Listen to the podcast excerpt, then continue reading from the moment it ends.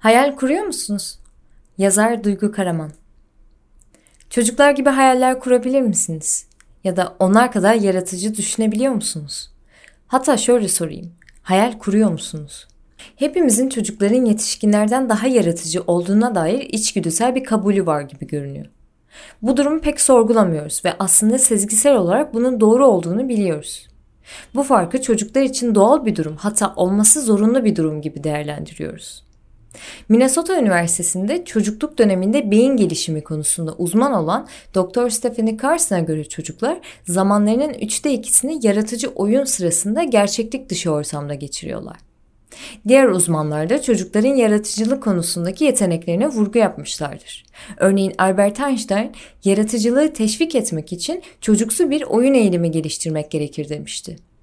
Pablo Picasso ise her çocuk bir sanatçıdır. Sorun büyüdüğümüzde nasıl sanatçı olarak kalacağımızdır demişti.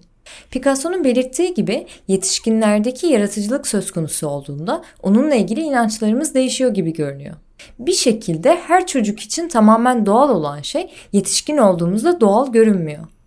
Büyüdükçe küçülen nadir özelliklerimizden biriymiş gibi görünse de tüm yetişkinler için geçerli değil elbette. Oldukça yaratıcı yetişkinlerin olduğunu kabul etmeliyiz. Bu bir grup insan hakkında olumlu, olumsuz düşüncelerimiz, varsayımlarımız, ön yargılarımız var. Ve genellikle yaratıcılıkla ilişkilendirilen çocuksu özelliklerden birisi öz denetim, self kontrol eksikliğidir. Yaratıcı yetişkinler hakkında sahip olduğumuz birçok algının temeli bu olabilir. Son derece yaratıcı insanlar daha az öz denetimlidir. Yani daha çocuk gibi. Ve yüksek düzeyde öz denetimli insanlar daha az yaratıcıdır. Dolayısıyla daha yetişkindirler. Öz denetim olarak düşündüğümüz şey aslında yürütme işlevi, executive functions olarak adlandırılan bir grup zihinsel süreçtir. Yürütme işlevi kendinizin bilinçli, çaba gerektiren kontrolüdür. Bu nedenle bunun hakkında düşünmek zorunda olduğumuz için öz denetimdir. Yürütme işlevimiz uygunsuz ortamlarda uygunsuz şeyler söylememek, örneğin sizi bir ortamda rezil etmiş bir arkadaşınız mutlaka vardır. Başkalarının hakkına girmeden sırada beklemek, talimatları dinlemek veya bir oyunun kurallarını aklımızda tutmak gibi şeyler yapmamızı sağlar. Yürütme işleminin içerdiği birkaç zihinsel süreçten bahsedersek, örneğin çalışma belleği şeyleri akılda tutma yeteneğidir.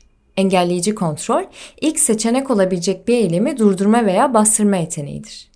Esneklik, yeni veya zor bir duruma uyum sağlamak için dikkat odağınızı çevik bir şekilde değiştirme yeteneğidir. Tahmin edebileceğiniz gibi yürütme işlevi küçük çocuklarda iyi gelişmemiştir. Aslında prefrontal korteks beynin yürütme işlevinin çoğundan sorumlu olan bölgesi gençlik yıllarına kadar tam olarak gelişmemiştir. Dr. Carson bağlı olup olmadıklarını görmek için özellikle yürütme işlevinin ve yaratıcı oyunun gelişiminin arasındaki ilişkiyi incelediğinde sonuç yaratıcılık ve yürütme işlevinin çocukluk gelişiminde birbirinden hiç de ayrı olmadığını göstermiştir. Düşünülenin aksine bu ikisi işbirliği içindedir. Çocukken bile. Örneğin çocuğunuz ağzına doğru araba sesiyle hareket eden kaşığın araba olmadığını biliyor ve kaşığı ağzına sokmamanız için direniyorsa hiç üzülmeyin. Çocuğunuzun prefrontal korteksi çalışıyor. Hayal gücümüzü keskin tutmanın yaratıcı düşünme ve problem çözmede son derece yararlı bir araç olacağı açıktır. Ne yazık ki olgunlaştıkça oyuncu merakımızın ve yaratıcı hayal gücümüzün bir kısmını kaybediyoruz. Yapılan çalışmaların bunu kanıtladığı gibi çoğumuzun gözlemlerinin de bunu doğruladığını düşünüyorum. 350 çocuğun katıldığı bir araştırma çocukların hayal kurmaya ve merak etmeye karşı doğal eğilimlerinin 4. sınıf civarında keskin bir şekilde azaldığını bizlere gösterdi. Olgunlaştıkça doğal yaratıcılığımız neden azalır? Birkaç olası neden var.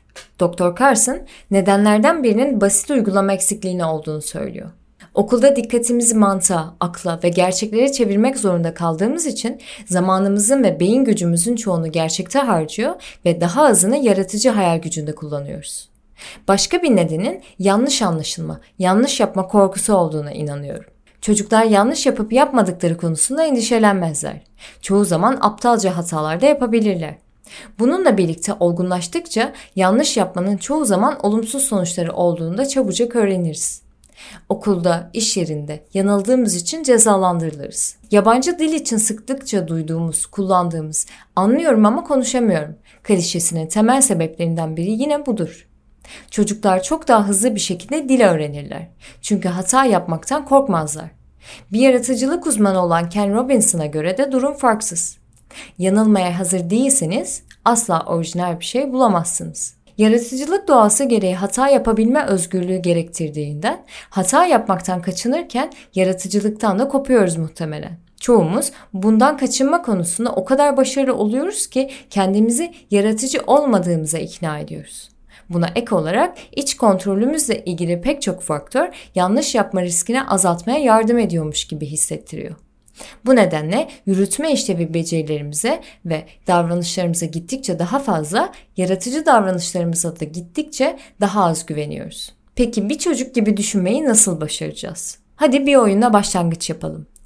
Yaratıcı mıyız diye sormayı, bütün bilimsel araştırmaları, kanıtları bir kenara bırakıp sadece hayal gücümüzü kullanarak aşağıdaki soruyu hem bugünkü biz olarak hem de 7 yaşındaki halimize cevap verelim. Bir sebeple iş ya da okul iptal edildi ve bütün gün sana ait. Ne yapmak isterdin?